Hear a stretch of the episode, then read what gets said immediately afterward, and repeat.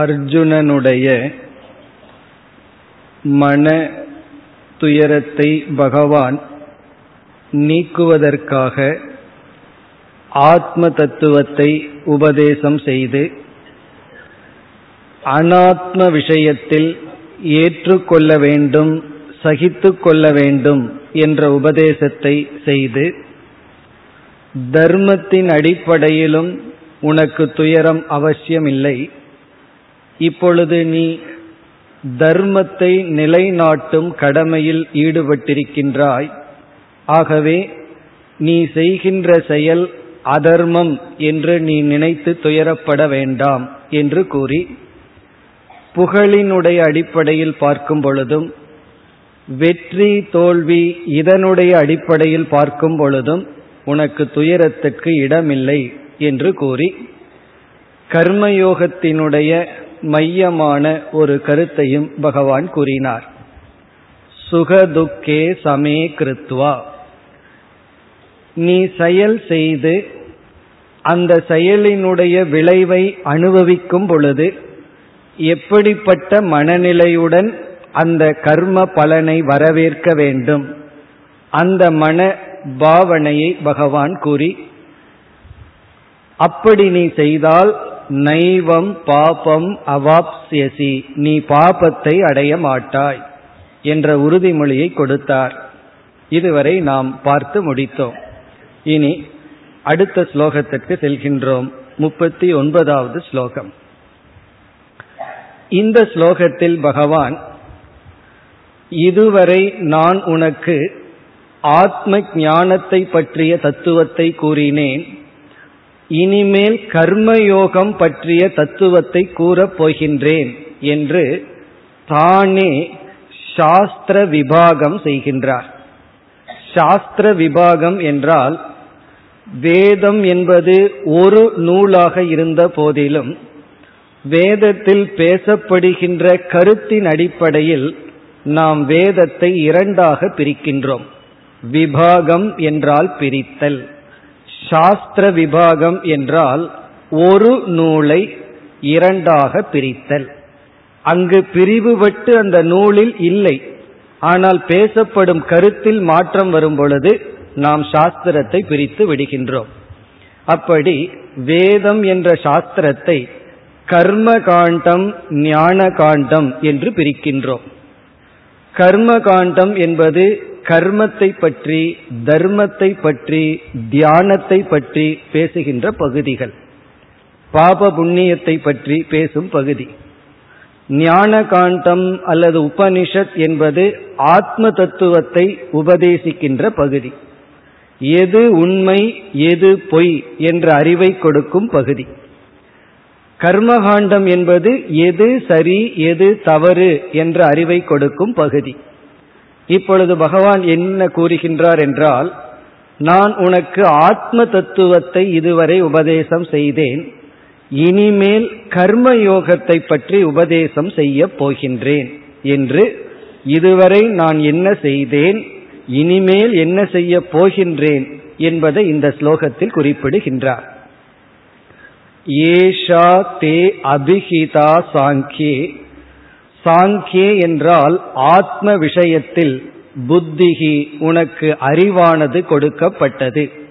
அதாவது நான் நான் என்று சொல்லும் பொழுது நான் என்ற சொல்லுக்கு உண்மையான பொருள் ஆத்மா அது அழிவதில்லை பாப புண்ணியத்தை செய்வதில்லை என்றெல்லாம் ஆத்ம தத்துவத்தை குறிப்பிட்டு உபதேசம் செய்து இனிமேல் நான் உனக்கு ஒரு புத்தி ஒரு யோகத்தை உபதேசம் செய்ய போகின்றேன்.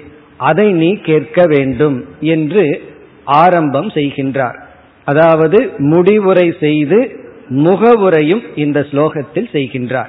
இதுவரை நடந்ததை முடித்து இனிமேல் உபதேசம் செய்ய போகின்ற விஷயத்தினுடைய முகவுரையை இந்த ஸ்லோகத்தில் பகவான் வைத்திருக்கின்றார். பிறகு அர்ஜுனனுக்கு தோன்றலாம். எதற்கு கர்மயோகத்தை பற்றிய ஞானம் இப்பொழுது எனக்கு தேவை? கர்மயோகத்தினால் என்ன பலன்? அதையும் பகவான் இங்கு சுருக்கமாக குறிப்பிடுகின்றார். நான் உனக்கு ஒரு விதமான யோக புத்தியை உபதேசம் செய்ய போகின்றேன். அந்த யோகத்தில் நீ எப்படிப்பட்ட பாவனையை வைத்துள்ளாய் என்பதை பொறுத்து உன்னுடைய பந்தம் அல்லது மோக்ஷம் என்பது அமைகின்றது. நான் பந்தப்பட்டவனா அல்லது முக்தி அடைந்தவனா என்பது வெளி உலகம் சூழ்நிலை நிர்ணயிப்பதில்லை. என்னுடைய அல்லது நம்முடைய மனம் தான் நிர்ணயம் செய்கின்றது. ஆகவே நான் சொல்கின்ற இந்த கர்மயோகத்தை நீ கேட்டு பின்பற்றினால் கர்ம பந்தத்திலிருந்து விடுதலை அடைவாய். கர்ம பந்தம் பிரகாசியசி என்று சொல்கின்றார். நான் உனக்கு கர்ம யோகத்தை உபதேசம் செய்ய போகின்றேன் என்ற அறிமுகம். இனி என்ன செய்ய போகின்றார் என்று நாம் பார்க்க வேண்டும். இந்த அறிமுகத்துக்கு பிறகு பகவான் ஐம்பத்தி நான்காவது ஸ்லோகம் வரை அர்ஜுனன் ஒரு கேள்வி கேட்கப் போகின்றான். அதுவரை கர்மயோகத்தை பற்றியே பகவான் பேச இருக்கின்றார். கர்மயோக சம்பந்தமான விஷயங்களை நாம் இனி பார்க்க இருக்கின்றோம். இனி நாம் அதற்கு செல்லலாம். நாற்பதாவது ஸ்லோகத்திற்குள் செல்கின்றோம்.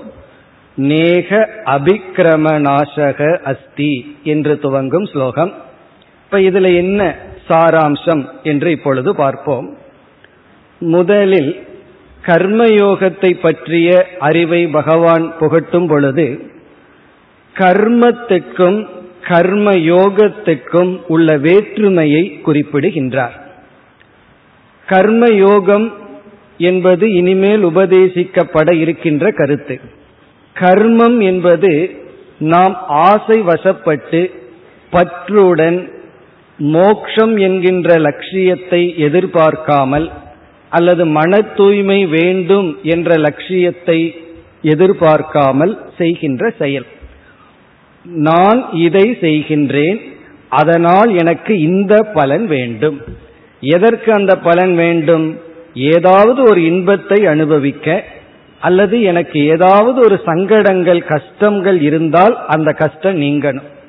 அந்த கஷ்டம் நீங்கினால் நான் இந்த உலகத்தில் இன்பத்தை அனுபவித்துக் கொண்டு சுகமாக இருக்கலாம். இந்த நிலையில் இந்த மனநிலையில் செய்யப்படும் செயலுக்கு கர்ம என்று பெயர். கர்ம யோகம் என்றால் மனதை தூய்மைப்படுத்தி வாழ்க்கையில் ஆன்மீகத்தில் நம்முடைய மனதில் முன்னேற்றத்தை அடைந்து இறுதியான லட்சியமான மோட்சத்தை அடைய வேண்டும் என்ற குறிக்கோளில் செய்கின்ற செயல் கர்மயோகம் ஆகின்றது இந்த கர்மயோகத்தை பற்றிய சரியான அறிவை பகவான் கொடுக்க போகின்றார். அதற்கு முன் கர்ம யோகத்தை ஒருவன் செய்கின்றான். ஒருவன் கர்மத்தை செய்கின்றான். இந்த இரண்டுக்கும் உள்ள வேற்றுமை என்ன? கர்மத்துக்கும் கர்ம யோகத்துக்கும் உள்ள வேற்றுமை என்ன? இதை இங்கு பகவான் குறிப்பிடுகின்றார். அப்படி குறிப்பிடும் பொழுது கர்மத்தில் ஒருவன் ஈடுபட்டால் மூன்று விதமான தோஷம் அல்லது குறைகள் இருக்கின்றது. அந்த மூன்று விதமான குறைகள் கர்ம யோகத்தில் இல்லை என்று குறிப்பிடுகின்றார். இது உண்மையிலேயே கர்மயோகத்தினுடைய மகிமையை குறிப்பிடுகின்ற ஸ்லோகம். கர்மயோகத்தில் ஈடுபட்டால் இந்த மூன்று விதமான குறைகள் வராது. கர்மத்தில் ஈடுபடுபவர்களுக்கு இந்த மூன்று விதமான குறைகள் இருக்கின்றன. ஆகவே கர்மயோகமானது சிறந்தது. இது வந்து கர்மயோகத்தினுடைய மகிமையை பெருமையை குறிப்பிடுகின்ற ஸ்லோகம். அத்துடன் கர்மயோகத்தினுடைய பலனும் கர்மயோகத்தினுடைய சொரூபமும் தன்மையும் நமக்கு விளங்குகின்றது. இதை நம்ம புரிந்து கொள்ள வேண்டும்னா கர்மம்னா என்ன கர்ம யோகம்னா என்னன்னு ஓரளவு தெரிந்திருக்க வேண்டும். அதை நம்ம பார்த்துட்டோம். இந்த உடலுக்கும் மனதிற்கும் இன்பத்தை அடைய வேண்டும். அதை லட்சியமாக கொண்டு செய்கின்ற செயல் கர்ம. நமக்கு கஷ்டம் வரக்கூடாது சந்தோஷமா சுகமா இருக்கணும். இதுதான் லட்சியம். இப்படி நினைத்து கொண்டு செய்வது கர்ம. கர்ம யோகம் என்று வரும்பொழுது எனக்கு இன்பம் முக்கியமில்லை நன்மைதான் முக்கியம். இதைத்தான் உபனிஷத்துல ஸ்ரேயஸ் பிரேயஸ் என்று சொல்வார்கள்.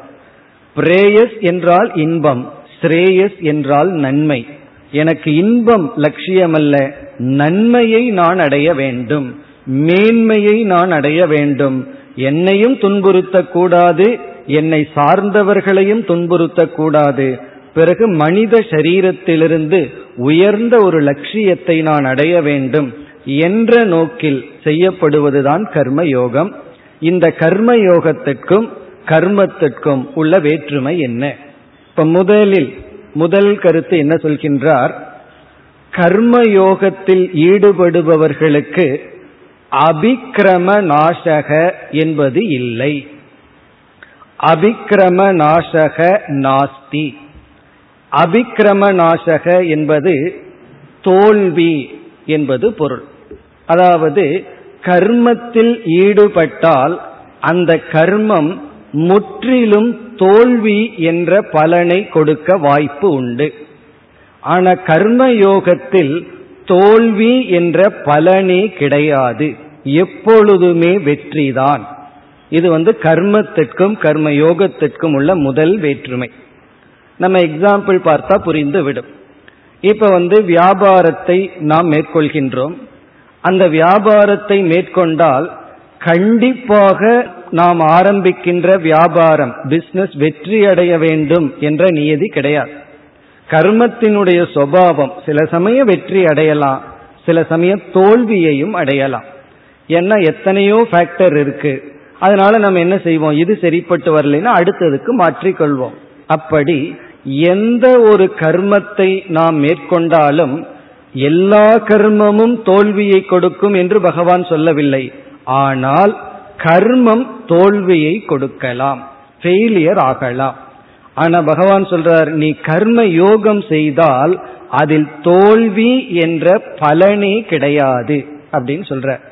அப்படின்னு என்ன அர்த்தம்? கர்மயோகம் செய்யும் பொழுது நிச்சய பலன் வெற்றிதான். கர்மயோகத்துக்கு தோல்விங்கிற பலன் ரிசல்ட்டே கிடையாது. ஆனா கர்மத்துக்கு இருக்கின்றது. எப்படி என்றால் இப்ப உதாரணமா ஒரு ஆசிரியர் வந்து ஒரு மாணவனுக்கு அறிவை புகட்டி எப்படியாவது அவனை வந்து தேர்விலிருந்து தேர்ச்சி பெற வேண்டும்னு முடிவு செய்கின்றார். இவர் வந்து கர்ம யோகமாக செய்யாமல் கர்மமாக செய்கின்றார்னு வச்சுக்கோமே. அப்பொழுது இவருக்கு பொருள் கிடைக்கும் இவருக்கு லாபம் கிடைக்கும் அல்லது புகழ் கிடைக்கும். இந்த நோக்கில இவர் செய்யும் பொழுது அந்த மாணவன் இவருடைய அறிவை பெற்று தேர்ச்சி பெறலாம் தேர்ச்சி பெறாமலும் இருக்கலாம். அல்லது ஒரு பிசினஸ் ஆரம்பிக்கிறோம் அது வெற்றி பெறலாம் வெற்றி பெறாமலும் இருக்கலாம். இப்ப எந்த ஒரு கர்மத்தை ஆரம்பித்தாலும் சாஸ்திரத்துல என்ன நியதி சொல்லுதுன்னா அந்த கர்மம் ஹண்ட்ரட் பர்சன்ட் வெற்றியாகணுங்கிற நியதி கிடையாது. இது கர்மகாண்டத்திலேயே சொல்லப்பட்டுள்ளது. இப்ப வந்து மழை இல்லை அப்படின்னு சொல்லி வேதத்துல வந்து காரீரி யாகம் இஷ்டி அப்படின்னு ஒரு யாகம் சொல்லப்பட்டிருக்கு. அந்த யாகம் செய்தால் மழை வரலாம். அந்த யாகத்தை ஒருவர் செய்கின்றார். மழை வரவில்லை. ஆனா வேதம் என்ன சொல்லுது? கர்மத்துக்கு தோல்வி என்ற பலன் இருக்கிறது. அது வேத கர்மமா இருந்தாலும் சரி சாதாரண கர்மமா இருந்தாலும் சரி தோல்வி அடையலாம். காரணம் நீங்கள் யாகம் செய்து எந்த ஒரு புண்ணியத்தை தேடி மழையை விரும்புகிறீர்களோ அதற்கு மேல் பாபம் என்ற ஒரு பலன் சமஷ்டி பலன் இருந்தால் இந்த புண்ணியத்துக்கு சக்தி இல்லை.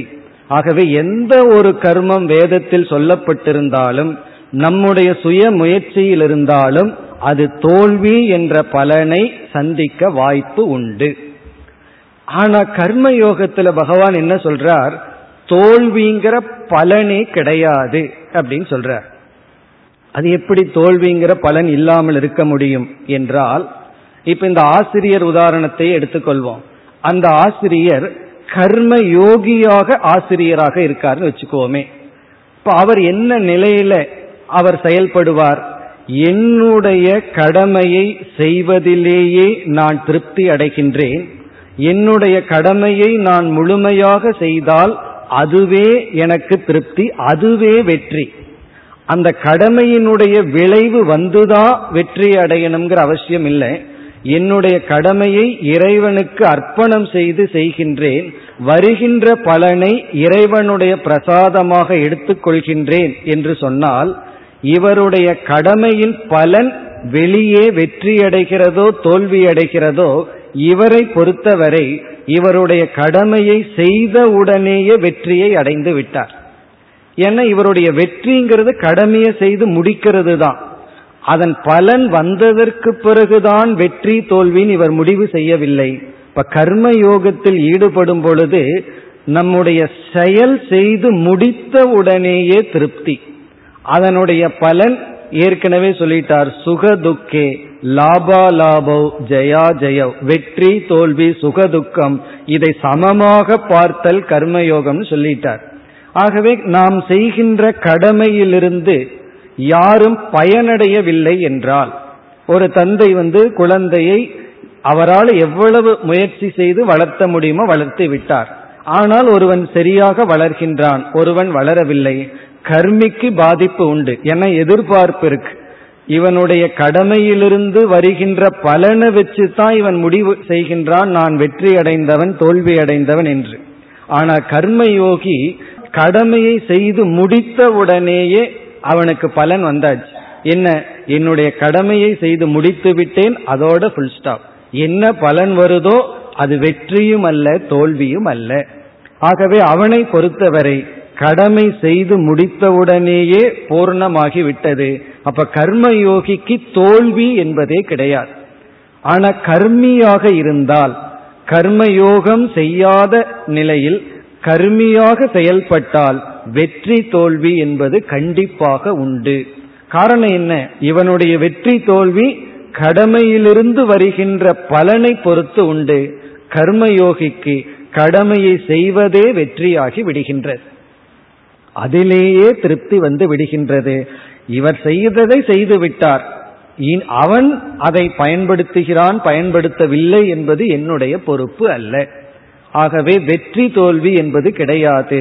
யாருக்கு? கர்ம யோகிக்கு அல்லது கர்ம யோகத்திற்கு அதைத்தான் இந்த கர்ம யோகத்தில் நான் எதை உபதேசிக்க போகின்றேனோ அந்த கர்ம யோகத்தில் தோல்வி என்ற பலன் கிடையாது. ஆனால் கர்மத்தில் தோல்வி என்ற பலன் உண்டு. அதை ஆரம்பிக்கிறோம் வெற்றி அடையாமல் போகலாம். பிறகு இரண்டாவது வேற்றுமை பிரத்யவாயோ ந வித்யதே. பிரத்யவாய தோஷம் என்கின்ற குறை கர்மயோகத்தில் இல்லை. கர்மத்தில் பிரத்யவாய தோஷம் வரும். நாம கர்மத்தில் ஈடுபட்டால் பிரத்யவாய தோஷம் என்கின்ற ஒரு குறை வரும். கர்ம யோகத்தில் ஈடுபட்டால் பிரத்யவாய தோஷம் வராது. பிரத்யவாய தோஷம் என்றால் விபரீதமான பலன்.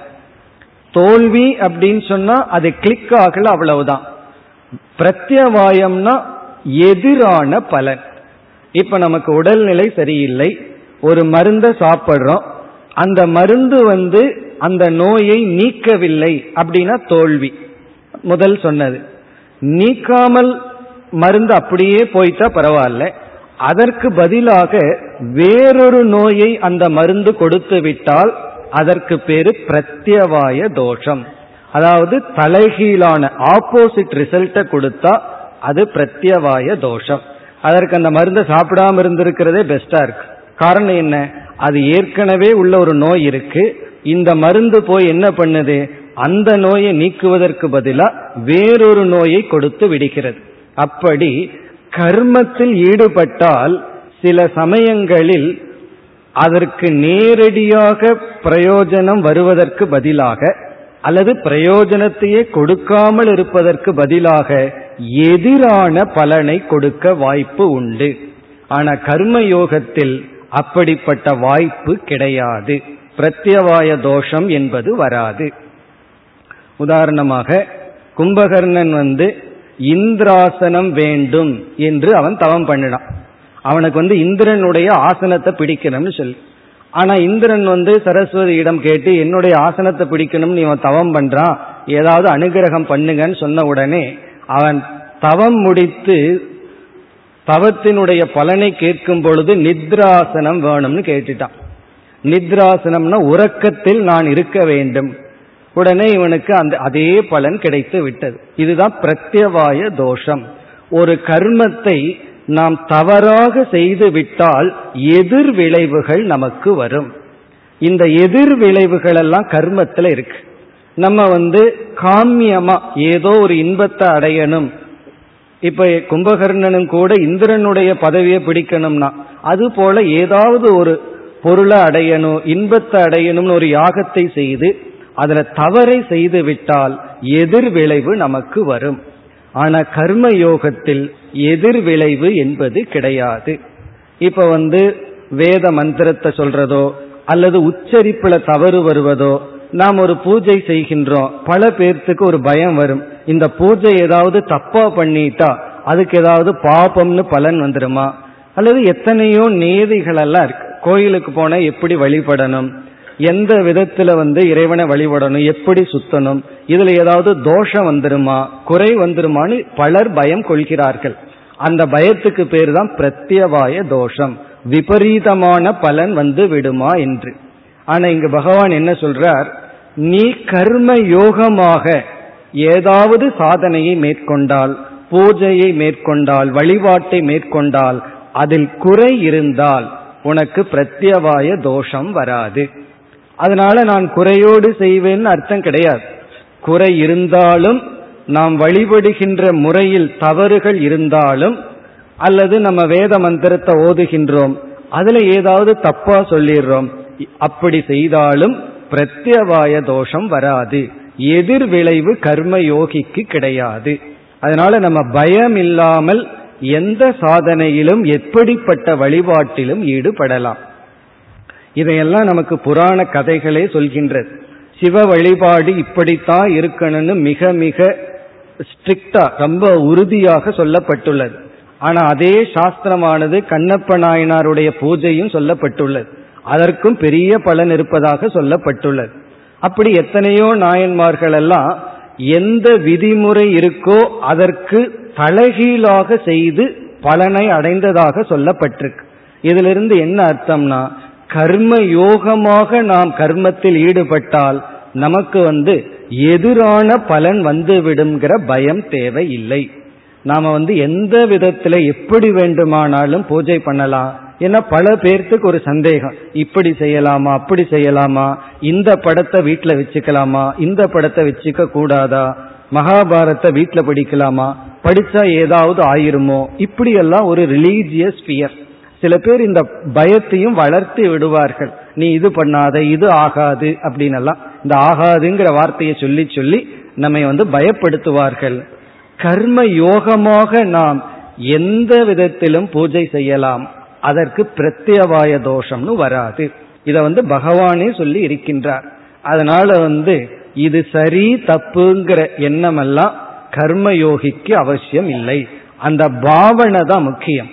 இறைவனை நான் வழிபடுகின்றேன். என்னுடைய மன தூய்மைக்காக இறைவனை திருப்திப்படுத்துவதற்காக மற்றவர்களையும் என்னையும் உட்பட்டு மகிழ்ச்சியாக வைத்திருக்க அகிம்சையை பின்பற்றுவதற்காக நான் என்னை மாற்றிக் கொள்கின்றேன் இப்படிப்பட்ட கர்மயோக பாவனையுடன் நாம் செய்தால் நமக்கு வந்து அந்த பயம் அவசியம் இல்லை. இப்ப இதுவும் ரொம்ப முக்கியம். அதாவது நம்முடைய வழிபாட்டு முறையில் தவறு வந்து விடுமோங்கிற பயம் இருக்கக்கூடாது. சில பேர் வந்து தன்னுடைய பூஜை அறையில பல பகவானுடைய படத்தை மாட்டி வச்சிருப்பாங்க. அவங்க தீபார்த்தனை காட்டும் போது திடீர்னு ஒரு பகவானை மறந்துட்டு விட்டு விடுவார்கள். அது ஒரு பயத்தை கொடுத்துரும். ஐயோ அந்த பகவான் கோச்சுக்குவாரோ? ஏதாவது ஆயிருமோ? இப்படியெல்லாம் சில கற்பனைகள் இதெல்லாம் வந்து கர்மத்தில் இருக்கலான்னு பகவான் சொல்றார். கர்ம யோகத்தில் கிடையாது. பிறகு மூன்றாவது ஸ்வல்பமப்பிய தர்மஸ்ய திராயதே மகதோ பயாத். இந்த கர்மம் என்று ஒன்றை நாம் எடுத்துக்கொண்டால் அதை முழுமையா செய்தால்தான் பலன் கிடைக்கும். பாதியில நிறுத்திட்டா நமக்கு பலன் கிடைக்காது. இப்ப ஒருவர் வந்து ஏதோ ஒரு காமியமான பிரயோஜனத்துக்கு ஒரு யாகத்தை ஆரம்பிக்கின்றார். ஒரு ஹோமம் சுதர்சன ஹோமமோ ஏதோ ஒரு ஹோமத்தை ஆரம்பிக்கிறார். பாதி பண்ணிட்டு பட்ஜெட் அதிகமா போகுதுன்னு சொல்லிட்டு நிறுத்திட்டார்னு வச்சுக்கோமே. சரி பாதி பண்ணினதுக்கு பலன் கிடைக்குமான்னா பலன் கிடைக்காது. சொல்பம் குறைவாக செய்தால் முழுமையாக செய்யவில்லை என்றால் பலன் கிடைக்காது. அதாவது ஒருவர் சொல்றார் நீங்க நூறு அடி கிணறு தோண்டினா தண்ணீர் வரும்.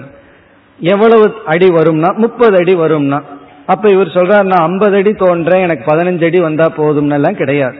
இப்ப பாதி தோன்றினா தோன்றினா பலன் கிடையாது. அது முழுமையாக செய்தால்தான் பலன் கிடைக்கும். இது வந்து கர்மத்துல. நம்ம காமியமா விருப்பப்பட்டு ஒரு செயல்ல ஈடுபட்டோம்னா அதை பூர்த்தி செய்ய வேண்டும். ஆனா கர்ம யோகத்துல பகவான் சொல்கின்றார் நீ எவ்வளவு செய்கின்றாயோ அவ்வளவுக்கு பலன். இந்த கர்மத்தை பூர்த்தி பண்ணாதான் உனக்கு பலன் என்பது கிடையாது. இப்ப இதற்கு ஒரு எக்ஸாம்பிள் சொல்லணும்னா நமக்கு ரொம்ப பசியா இருக்கு. பசியா இருக்கிற நமக்கு ஒரு எட்டு இட்லி சாப்பிட்டா வயிறு நிறையும்னு சொன்னா நம்ம நாலு இட்லி சாப்பிட்டாலும் அதற்கு தகுந்த பசி போகும். இல்ல எட்டாவது இட்லி வந்ததற்கு அப்புறம்தான் பூர்ணமா பசி போகும்னு அர்த்தம் அல்ல. ஒவ்வொரு இட்லியும் அந்த அளவுக்கு பசியை நீக்கிறது போல நாம எந்த அளவுக்கு கர்மயோகத்தில் ஈடுபடுகின்றோமோ அந்த அளவுக்கு நமக்கு பலன் கிடைக்கும். இதுல வந்து பூர்த்தி செய்தால்தான் பிரயோஜனம் வருங்கிற நியதி கிடையாது. ஆனா காமிய கர்மத்தில எல்லாம் அப்படி அல்ல. அதை நம்ம முழுமை நிறைவு செய்ய வேண்டும். இப்ப இதுல எவ்வளவு நிபந்தனைகள்? காமியமா ஒன்ன நம்ம செய்தோம் அப்படின்னா கர்மத்தில் ஈடுபட்டால் தோல்விக்கு வாய்ப்புண்டு. பிறகு இரண்டாவது வந்து தவறான விளைவு வரவும் வாய்ப்புண்டு. விதிமுறைப்படி செய்ய வேண்டும். மூன்றாவது வந்து அதை பூர்ணமா செஞ்சாதான் நமக்கு பலன். ஆனா கர்மயோகத்தில் தோல்வி என்ற பலனே கிடையாது. இது எந்த லாஜிக்ல சொல்றோம்னா கர்மத்தினுடைய பலன் வந்ததற்கு பிறகுதானே வெற்றி தோல்வியை பற்றி பேசுவோம். இந்த கர்மயோகி கர்மம் செய்து முடித்துடனேயே அவனை பொறுத்த வரைக்கும் பலன் வந்தாச்சு. சித்த சுத்திங்கிற பலன் வந்தாச்சு. இனிமேல் பலன் வர வேண்டிய அவசியம் கிடையாது. இப்ப கர்மம் செய்து முடிப்பதே அதோட புல் ஸ்டாப் அதோட வந்து அவனுக்கு பலன் கிடைத்து விட்டது. இப்ப சித்த சுத்திங்கிற பலன் கண்டிப்பாக கிடைக்கும். எதிரான பலன் வராது. அதனால அந்த பயம் எல்லாம் நமக்கு இருக்கக்கூடாது. ஏன்னா ஒவ்வொருவரும் ஒவ்வொன்று சொல்வார்கள். இதை நீ சொல்லக்கூடாது. இந்த நேரத்துல இதை நீ படிக்க கூடாது இந்த ஜாதியை சார்ந்தவர்கள் இதை சொல்லக்கூடாது. இப்படியெல்லாம் எத்தனையோ கற்பனைகள். இதெல்லாம் கர்ம யோகிக்கு கிடையாது. கர்மயோகத்திற்குன்னு வந்துட்டோம் அப்படின்னா நாம என்ன தவறான விதத்தில் பூஜை செய்தாலும் இங்க பகவான் சொல்றார் அந்த தோஷங்கிறது வராது. பிறகு வந்து எந்த அளவுக்கு செய்யறோமோ அந்த அளவுக்கு நமக்கு பலன் கிடைக்கும். இதுதான் கர்மத்திற்கும் கர்ம யோகத்திற்கும் உள்ள வேற்றுமை. இப்படி சொல்றதிலிருந்து பகவான் வந்து மோட்டிவேட் பண்றார். எல்லாத்தையும் கர்ம யோகத்திற்குள் வர சொல்லி இப்போ ஒரு ப்ராடக்டை விற்கணும்னா அந்த மார்க்கெட்டிங் பண்ணி மோட்டிவேட் பண்ணணும் அல்ல அப்படி பகவானுடைய ப்ராடக்ட் வந்து இங்க கர்ம யோகம் இந்த கர்ம யோகத்தை எல்லாம் பின்பற்றணும்னு விரும்பி இந்த கர்ம யோகத்தினுடைய பெருமையை சொல்கின்றார்.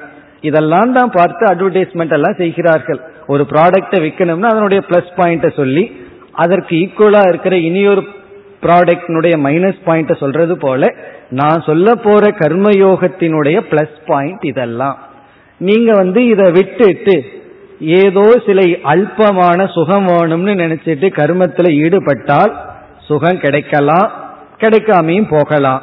அப்படி போனாலும் பரவாயில்ல. சுகத்துக்கு எதிரான பலன் துக்கமும் கிடைக்கலாம்.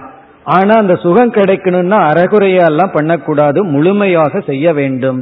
இந்த நிபந்தனை எல்லாம் இருக்கு. ஆனா கர்ம யோகத்தில் அப்படி கிடையாது. ஆகவே பகவான் வந்து திராயதே மகதோ பயாத். இந்த கர்ம யோகம் பெரிய பயத்திலிருந்து நம்மை காப்பாற்றுகின்றது என்று கூறுகின்றார். இனி அடுத்த ஸ்லோகத்தில் வந்து கர்ம யோகியினுடைய பெருமையை கூறுகின்றார். ஆக்சுவலி கர்மயோகத்தை பற்றி பேசுவதற்கு முன்னாடியே பகவான் கர்ம யோகத்தினுடைய பெருமை கர்ம யோகியினுடைய பெருமை பிறகு கர்மியினுடைய சிறுமை இவைகளை எல்லாம் கூறி அப்படியே பில்டப் பண்ணிட்டு பிறகு கர்மயோகம்னா என்னன்னு சொல்ல போற. அப்போதான் நமக்கு கர்மயோகம்னா என்னன்னு கவனமா கேட்டு அதை பின்பற்றுவதற்கு ஒரு ஆர்வம் ஏற்படும். இப்ப அடுத்த ஸ்லோகம் நாற்பத்தி ஓராவது ஸ்லோகத்தில் என்ன சொல்றார்? கர்ம யோகியினுடைய மனதை இங்கு வர்ணிக்கின்றார். இங்கு பகவான் பயன்படுத்துகின்ற சொல் விவசாயாத்மிகா புத்தி. விவசாயக அப்படின்னு சமஸ்கிருதத்துல ஒரு சொல். நம்ம தமிழ்ல விவசாயம்னு அக்ரிகல்ச்சர்ங்கிற ஒரு பொருள் இருக்கு. விவசாயம் பண்றார் அப்படின்னு சொன்னா விவசாய தொழில். ஆனா சமஸ்கிருதத்துல விவசாயம் அப்படின்னா நிச்சயம் அப்படின்னு அர்த்தம். நிச்சயம்னா உறுதி. விவசாயாத்மிகா புத்தி அப்படின்னா கர்மயோகியினுடைய புத்தியானது உறுதியாக இருக்கும் நேராக இருக்கும் எந்த விதமான சஞ்சலமும் இருக்காது. அவனுடைய புத்தி வந்து ஸ்ட்ரெயிட்டா இருக்குன்னு சொல்றார். காரணம் என்னன்னா அவன் வாழ்க்கையில லட்சியத்தை முடிவு பண்ணிட்டான். இதுதான் என்னுடைய ஃபைனல் கோல் அந்த இறுதியான லட்சியத்திற்கு இதுதான் சாதனைன்னு நிச்சயம் செய்த காரணத்தினால் அவனுடைய பாதையையும் அவன் நிச்சயம் செய்து விட்டான். ஆனா சிலருடைய வாழ்க்கையை பார்த்தோம் அப்படின்னா அவங்களுக்கு என்ன வேணும்னு அவர்களுக்கே தெரியாது. அப்ப என்ன செய்வார்கள்? இது வேணும்னு கொஞ்ச நாள் அதை பிடிப்பார்கள் அதன் வழியா போவார்கள். பிறகு எனக்கு என்னமோ அது ஒத்து வரும்னு தெரியலன்னு மாற்றிக் கொள்வார்கள். லட்சியம் மாறியவுடன் பாதை மாறும். ஆகவே இங்கு கர்ம யோகியாக இல்லாதவன் எப்படி இருப்பான்னா ஒன்றை லட்சியமாக வைப்பான். அவனுடைய புத்தி வந்து ஒருநிலைப்பட்டு இருக்காது. ஆனா கர்ம யோகியினுடைய புத்தி இருக்கே. ஏகேக குருநந்தன. அது ஒன்றுதான். அவனுடைய பார்வை அவனுடைய லட்சியம் ஒன்றாக இருக்கும். நம்முடைய கோலை நம்ம செட் பண்ணிட்டோம்னா நம்முடைய பாதை வந்து ஸ்ட்ரெயிட்டா ஒழுங்கா போகும். நம்மளுடைய லட்சியத்தை நம்ம செட் பண்ணல அப்படின்னா நம்ம எப்படி சரியான பாதையில போவோம்? நேரான பாதையில போவோம். ஆகவே கர்மியாக இருப்பவர்களுடைய மனம் எப்பொழுதும் சஞ்சலப்பட்டு கொண்டே இருக்கும். கர்ம யோகத்திற்குள் வந்தவர்களுடைய மனம் மிக தெளிவாக உறுதியாக இருக்கும் என்று கூறி இனி அதற்கு பிறகு வருகின்ற மூன்று ஸ்லோகங்களில் பகவான் வந்து என்ன சொல்கின்றார்னா இந்த கர்மியினுடைய மனநிலையை வர்ணிக்கின்றார். கர்மின்னு சொன்னா கர்ம யோகமாக இல்லாமல் கர்மத்தில் ஈடுபட்டு கொண்டிருப்பவர்களுடைய மனநிலையை வர்ணிக்கின்றார். அவர்கள் என்ன செய்வார்களா? அவர்கள் மட்டும் கீழ்நிலையில் இல்லாமல் மற்றவர்களையும் கீழ்நிலைக்கு இழுத்து கொண்டு இருப்பார்கள் என்று கர்மியாக இருப்பவர்கள். இங்க கர்மின்னு நம்ம சொல்றதனுடைய அர்த்தமும் தெளிவாக புரிந்திருக்க வேண்டும். அதாவது என்னுடைய வாழ்க்கையில லட்சியம் என்ன அப்படின்னு நம்ம மனசு பார்த்தா லட்சியம்ங்கிறது ஒண்ணு கிடையாது. எவ்வளவு தூரம் சுகமா இருக்க முடியுமோ இருப்போம். அந்த சுகமா இருக்கிறதுக்கு எதை வேணாலும் காம்ப்ரமைஸ் பண்ணலாம். கஷ்டம் வந்ததுன்னா அந்த கஷ்டத்திலிருந்து எப்படியாவது தப்பித்து கொள்ள வேண்டும். அந்த கஷ்டத்தை சந்திக்கிறேன் மனதை கட்டுப்படுத்துறேன் இப்படி எல்லாம் ஒன்றும் கிடையாது. ஏதோ சாப்பிட்றோம் சம்பாதிக்கிறோம் சுகமா இருக்கிறோம் பிறகு இறந்து விடுகின்றோம். இதுதான் வாழ்க்கை. இப்படி இருப்பவர்கள் என்ன பேசுகிறார்கள் அவர்கள் எப்படி இருக்கின்றார்கள் என்றெல்லாம் பகவான் வர்ணிக்கின்றார். அப்படி வர்ணிக்கும் பொழுது என்ன சொல்கின்றார்?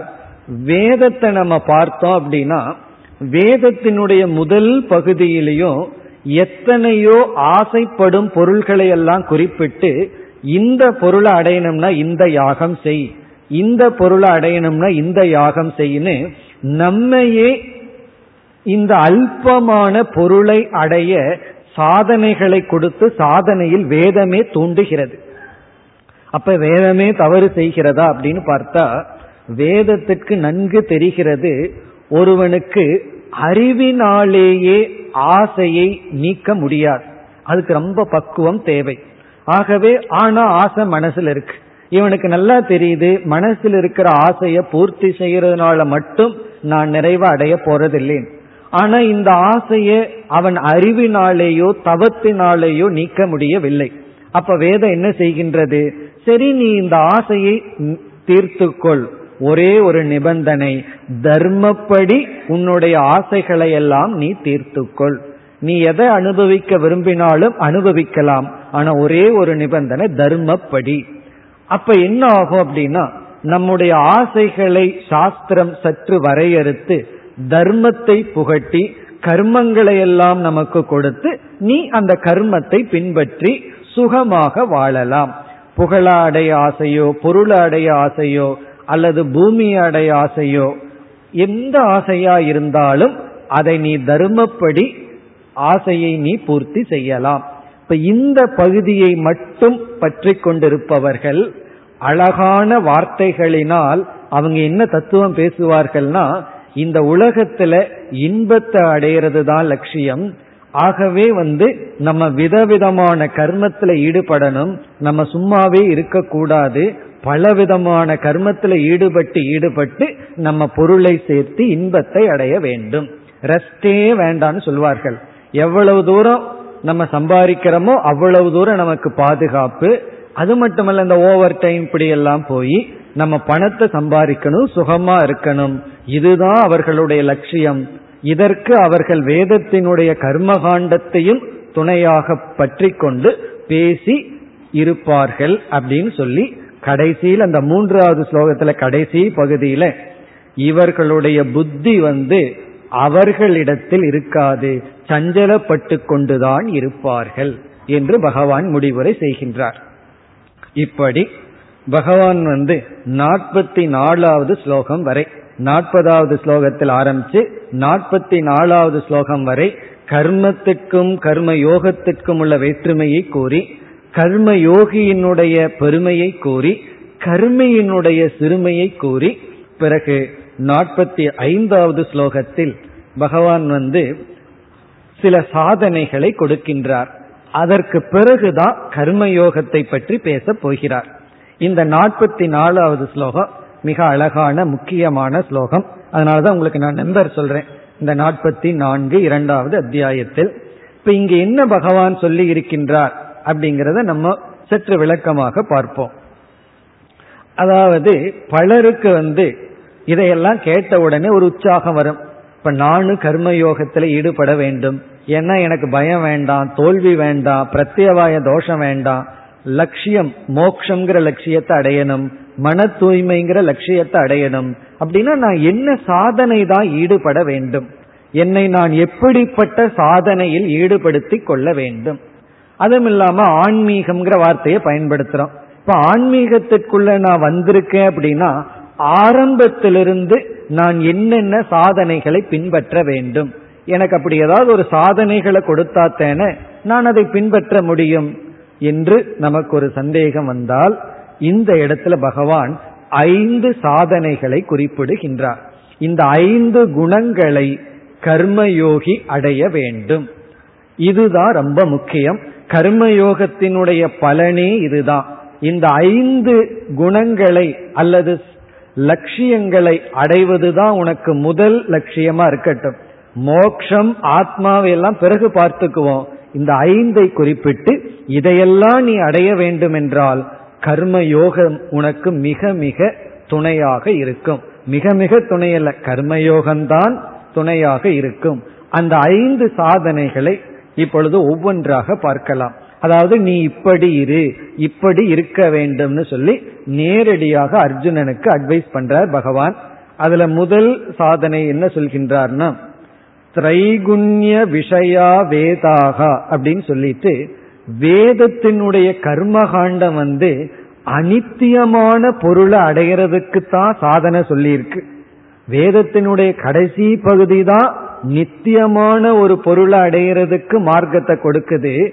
வேதத்தினுடைய முதல் பகுதியே அனித்தியமான பொருளுக்கு தான் வழிகாட்டி கொண்டிருக்கின்றது. திரைகுண்ய விஷயா வேதாகா.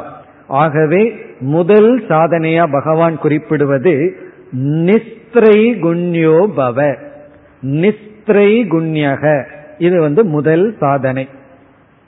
நிஸ்திரை குண்யக அப்படின்னு சொன்னா இந்த இடத்தில் நீ வைராகியத்தை அடைய வேண்டும். நிஸ்திரை குண்யம் அப்படிங்கிறதுக்கு முதல் சாதனையாக பகவான் குறிப்பிடுவது வைராகியம் இந்த வைராகியத்தை தான் இங்க பகவான் முதலில் நம்முடைய லட்சியமா சொல்ற. நமக்கு வந்து கடவுளை அடையிறது அல்லது மோட்சத்தை அடையிறது அதெல்லாம் பின்னாடி பார்த்துக்குவோம். அதெல்லாம் ஒரு லட்சியமா இருந்தாலும் நமக்கு முன்னாடி என்ன அடைய வேண்டியது இருக்கு? நாம எந்த படியில் முதல்ல கால வைக்கணும்? முதலில் சொல்கின்றார் வைராகியம் இந்த சொல்லே சிலருக்கு அலர்ஜியா இருக்கு. வைராகியம்னு கேட்டாவே சில பேர் ஓடி போவாங்க. என்ன பலர் பேர் வைராகியம்ங்கிறதுக்கு ஒரு பயம் இருக்கு. வைராகியம்ங்கிற சொல்லிலேயே சில பேர் வைராகியம்னா பிடிவாதம் அப்படின்னு நினைக்கின்றார்கள். சில பேர் வைராகியம்னா வெறுப்பு என்று நினைக்கின்றார்கள். ஆனா இந்த இடத்துல வைராகியம்ங்கிற சொல்லுக்கு பொருள் சுக சுக சாதனே இச்சா ராகித்யம். இன்பத்திலும் இன்பத்தை கொடுக்கின்ற பொருள்களிலும் பற்றின்மையை அடைதல். இன்பத்திலும் இன்பத்தை கொடுக்கும் பொருள்களிலும் பேராசையை விடுதல் அல்லது பற்றை விடுதல். இதுவும் ஆரம்பத்துல உடனே அவ்வளவு சுலபமா வராது. அதனாலதான் இது இப்பொழுது லட்சியமாகின்றது. நமக்கு இது வந்து சுவாவமா இயற்கையா இல்லை. அதனால பகவான் சொல்றாரு உனக்கு லட்சியமாக இதை வைத்துக்கொள். நம்ம நினைக்கலாம் இன்னும் பதினைந்து வருடத்துல நான் இந்த சாதனையில் ஓரளவாவது அடைவேன் அப்படின்னு யாராவது நினைச்சா சாஸ்திரம் என்ன சொல்ல தெரியுமோ? நீ ரொம்ப ஷார்ட் டைம் சொல்ற அப்படின்னு சொல்லும். நம்ம எல்லாம் என்ன நினைச்சிட்டு இருக்கோம்? இப்ப நாளை காலையிலிருந்து வைராக்கியத்தை வச்சுக்குவோமா? அப்படின்னு நினைக்கிறோம். பதினைந்து வருடம் பயிற்சி பண்ணா கொஞ்சம் வைராகியத்தை அடைய முடிந்தால் சாஸ்திரத்தை பொறுத்த வரைக்கும் நீ சீக்கிரமா அடைஞ்சிட்டேன்னு அர்த்தம். அப்படி வைராகியத்தை அடைதல். இங்க வைராகியம் அப்படின்னு சொன்னா ஆரம்பத்திலேயே எல்லா இன்பத்தையும் விட்டு விடுதல்ங்கிற அர்த்தம் கிடையாது. வைராகியம்னா எதையும் பார்க்கறது இல்லை எதையும் சாப்பிட்றது இல்லை வெறும் கஞ்சியை மட்டும் சாப்பிட்றது. பிறகு சரியான ஆடை அணிவதில்லை கிழிஞ்ச ஆடையை அணிவது. இப்படி எல்லாம் பொருள் அல்ல. வைராகியம் என்பது நம்முடைய லட்சியம் சுகமாக இருக்கக்கூடாது. அந்த சுகமான பொருள்களை மட்டும் அடைவது நம்முடைய லட்சியம் அல்ல. இப்ப வைராகியம் அப்படிங்கிறது இன்பம் நம்முடைய வாழ்க்கையின் இலக்கல்ல. இன்பத்தை கொடுக்கும் பொருள்களை அடைவதே நம்முடைய இலக்கல்ல. அதில் இருக்கின்ற பற்றை நாம் சிறிது சிறிதாக நீக்க வேண்டும். வெளியிருக்கின்ற பொருள்கள் வந்து நமக்கு இன்பத்தை கொடுத்து மனசு நிறைவை அடையக்கூடாது. நம்மிடத்திலேயே அல்லது அறிவினாலேயே இன்பத்தை அடைந்து பழக வேண்டும். இப்ப முதல் சாதனை வந்து வைராகியத்தை நீ அடைய வேண்டும். எதுல வைராகியம் அல்பமான இன்பத்தை கொடுக்கும் பொருள்களிடத்திலும் அந்த அல்பமான இன்பத்தின் இடத்திலும் இப்ப அல்பமான க்ஷணகாலம் கொடுக்கின்ற இன்பத்துல நமக்கு பற்றின்மை வந்துவிட்டால் அந்த இன்பத்தை கொடுக்கும் பொருளிடத்திலும் பற்றின்மை வந்துவிடும். அத முதலில் பகவான் குறிப்பிடுகின்றார். இது முதல் சொன்னாலும் கூட நம்ம கர்மயோகத்தை பலகாலம் பின்பற்றி வந்தால் நமக்கு வந்து வைராகியம் என்கின்ற ஒரு மனநிலை கிடைக்கும். மனப்பக்குவம் நமக்கு கிடைக்கும். பொதுவா என்ன நினைக்கிறோம்? இன்பத்தை எல்லாம் தியாகம் பண்ணிட்டு வைராகியத்தை அடைஞ்சிட்டோம் அப்படின்னா மனம் வெறுமனேன்னு இருக்குமே மனதுல வெறிச்சோடு இருக்குமே. சில பேர் வந்து அமைதியா இருந்தா அந்த அமைதியா இருந்தா சந்தோஷம் தானே சொல்லணும். ஆனா என்ன சொல்வார்கள் தெரியுமா? மசான மாதிரி இருக்கு அமைதியா இருக்கு சுடுகாடு மாதிரி இருக்குன்னு சொல்வார்கள். அப்ப அந்த அமைதிக்கு அவர்கள் கொடுக்கிற உதாரணம் என்னன்னா சுடுகாடு. இங்க வந்து வைராகியத்தை அப்படி நினைக்கின்றார்கள். ஆனா சாஸ்திரம் வந்து ஒரு பெரிய ரகசியத்தை சொல்லுது. என்ன ரகசியம் என்றால் ஒரு பொருள்ல உனக்கு பற்று இருந்து அந்த பொருளை நீ அனுபவித்தால் உனக்கு வந்து எந்த அளவு இன்பம் கிடைக்குதோ அதை விட நூறு மடங்கு இன்பம் அந்த பொருளை துறக்கும் பொழுது உனக்கு கிடைக்கும். ஒரு பொருளை நம்ம அனுபவிக்கும் பொழுது எவ்வளவு மகிழ்ச்சி உண்டோ அதன் மீது வைராகியம் வரும் பொழுது நமக்கு அதை விட நூறு மடங்கு மகிழ்ச்சி இருக்கு. ஒரு நூறு ரூபாய் நம்ம கைக்கு வரும்போது எவ்வளவு மகிழ்ச்சியோ அதை வேண்டான்னு சொல்லும் பொழுது அதனுடைய மகிழ்ச்சி நூறு மடங்கு இருக்கின்றது. அப்படின்னா என்ன அர்த்தம்? ஒவ்வொரு பொருளையும் வைராகியம் வர வர நமக்கு இன்பம் மன நிறைவு மகிழ்ச்சி நூறு மடங்கு அதிகரித்து கொண்டே செல்கின்றது. அதாவது எப்படின்னா ஒரு பொருள் சாப்பிட்றதுக்கு நமக்கு கிடைக்குது. யாருக்கும் தெரியாம நம்ம திருட்டுத்தனமா சாப்பிட்டா அது ஒரு இன்பம் இருக்கு. யாரும் இல்லைன்னு சொல்லல. ஆனா நமக்கு ஒரு மன பக்குவம் வந்து அதை பகிர்ந்து கொடுத்து சாப்பிடும் பொழுது அந்த பக்குவமான மனதிற்குத்தான் தெரியும் அதனுடைய அதிக சுகம். அதை விட அதிக பக்குவம். அந்த பொருளை நாம விரும்பியும் வேறொருவருக்கு முழுமையா கொடுத்துட்டு அவர் சாப்பிட்டு மகிழ்கிறார்னு நினைச்சு நம்ம மகிழ்ந்தால் அந்த மகிழ்ச்சி நாம சாப்பிட்டு அனுபவிக்கிறத விட நூறு பங்கு. இதெல்லாம் அனுபவிச்சா தான் தெரியும். எவ்வளவு தூரம் விளக்குனாலும் நமக்கு புரியாது. ஆகவே இங்க வந்து வைராகியத்தை அடைஞ்சிட்டா நமக்கு இன்பம் குறைஞ்சிரும் நினைக்கிறோம். பகவான் வந்து நீ சிறிய இன்பத்தை விட்டுட்டு பெரிய இன்பத்தை அடை அப்படின்னு சொல்றார். இப்ப முதலில் நம் மனதிற்கு வர வேண்டியது வைராகியம் மனதில் பற்றின்மை. இந்த மாதிரி ஒரு அஞ்சு சாதனைய சொல்லி இதெல்லாம் நீ அடைஞ்சாதான் ஞானத்துக்கு நீ தகுதியை அடைந்தவன் ஆகின்றாய். இதை நீ அடையணும்னா நான் சொல்ல போற கர்மயோகத்தை பின்பற்றித்தான் ஆக வேண்டும்.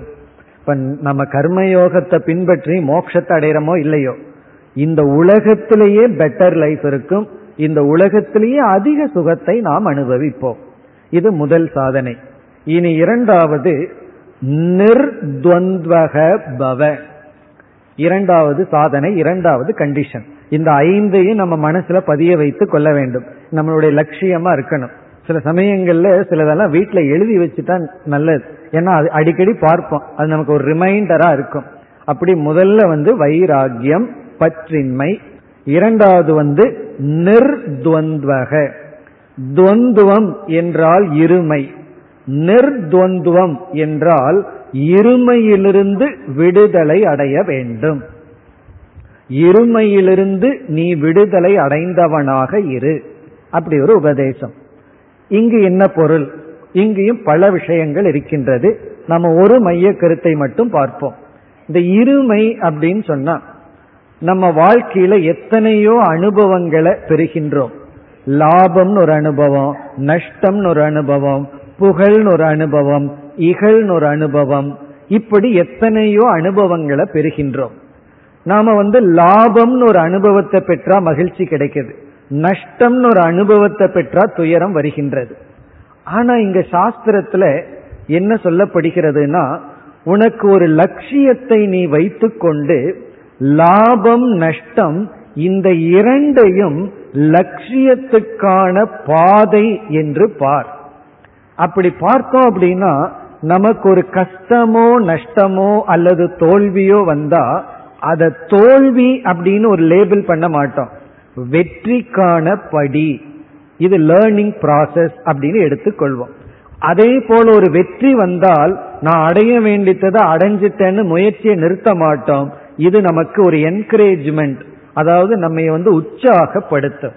அதனாலதான் ஒருவர் கூறினார் may you be encouraged by success and strengthened by failure ஒவ்வொரு தோல்வியிலையும் நீ உறுதியாக வேண்டும். ஒவ்வொரு வெற்றியிலும் உனக்கு உற்சாகம் வர வேண்டும்.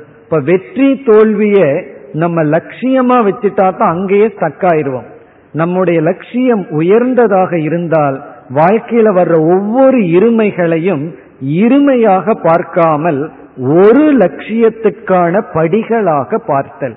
தோல்விங்கிறது ஒரு விதமான எனக்கு பயிற்சி அல்லது ஒரு விதமான பிராக்டிஸ் வெற்றிங்கிறது ஒரு விதமான பிராக்டிஸ் இப்ப வெற்றி தோல்விய வெற்றி தோல்வின்னு பிரிக்காமல் மான அபமானத்தை மான அபமானம்னு பிரிக்காமல் இன்ப துன்பத்தை இன்ப துன்பமும்னு பிரிக்காமல் ஒரு லட்சியத்திற்கான படிகள். என்று நாம் அனுபவத்தை பெற்றால் அப்பொழுது நாம் இருமைகளை கடந்தவர்கள் ஆகி விடுகின்றோம். இந்த இருமை மனசுல இருக்கிற வரைக்கும் என்ன ஆகும்னா தோல்வின்னு ஒண்ணு வந்துட்டா லாஸ் அப்படின்னு ஒண்ணு வந்துட்டா நம்ம என்ன நினைச்சிருவோம்? நம்ம வந்து இழந்துட்டோம் என்று நமக்குள்ளேயே ஒரு லேபிள் குத்தி என்ன செய்துடுறோம்? நம்முடைய உற்சாகத்தை இழந்து விடுகின்றோம். அதே போல வெற்றின்னு வந்துட்டா ஓவர் கான்பிடன்ஸ் வந்துடும் முயற்சியானது குறைந்து விடும். அப்படி முயற்சியும் குறையக்கூடாது. அதே சமயத்துல நாம சோர்ந்தும் விடக்கூடாது அப்படின்னா அனுபவத்தை இருமைகளாக பிரித்து பார்க்க கூடாது இருமைகளாக பிரித்து பார்க்காமல் ஒரு லட்சியத்துக்கான படிகளாக பார்க்க வேண்டும். அதைத்தான் பகவான் நிர்துவக இருமைகளை கடந்து செல்.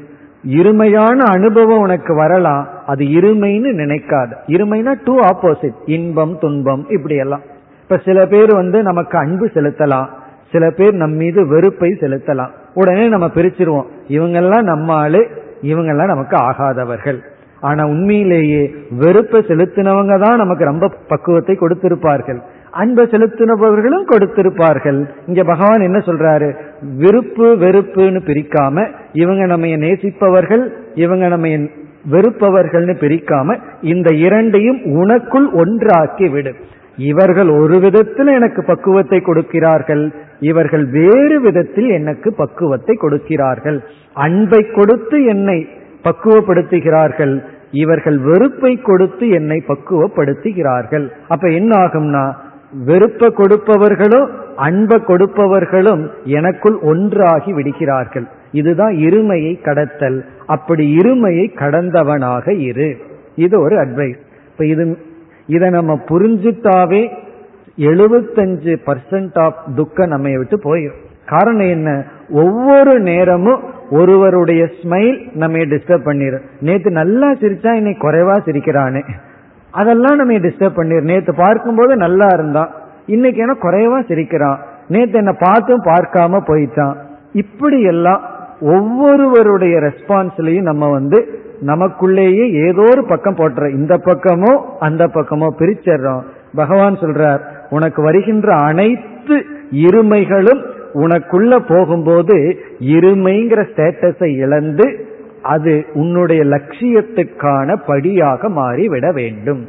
அப்போ இந்த உலகம் வந்து எனக்கு இன்பத்தை கொடுத்து பக்குவப்படுத்துகிறது துன்பத்தை கொடுத்தும் பக்குவப்படுத்துகிறது. இப்ப இன்பம் துன்பம் வேறு அல்ல இன்பம் துன்பம் ஒன்றுதான். இதுதான் இருமையை கடத்தல். இனி அடுத்தது நித்திய சத்துவஸ்தக நித்திய சத்வஸ்தகங்கிறது மூன்றாவது உபதேசம். எப்பொழுதும் சத்துவ குணத்தில் இருந்து பழக வேண்டும். சத்துவ குணத்தில் இரு அப்படிங்கிற ஒரு அட்வைஸ் சத்வகண சத்வகுணம். நித்திய சத்துவகன நீ சத்துவ குணத்தில் இருப்பவனாக உன்னை நீ பயிற்சி செய்து அல்லது மாற்றிக்கொள். இது ஒரு முக்கியமான அட்வைஸ் அதாவது நமக்கு மூன்று குணங்கள் இருக்கின்றது. தமோகுணம் ரஜோகுணம் சத்வகுணம்னு மூன்று குணம். அதுல பகவான் சொல்றார் நீ சத்துவ குணத்தை உடையவனாக உன்னை உயர்த்திக்கொள் மாற்றிக்கொள். காரணம் என்னன்னா தமோகுணம் மோகம் பிளஸ் மோகம்னா அறியாமை அல்லது தவறான ஞானம் அதுவும் ஆலசியம் சோம்பல். இந்த ரெண்டும் தமத்தினுடைய விளை.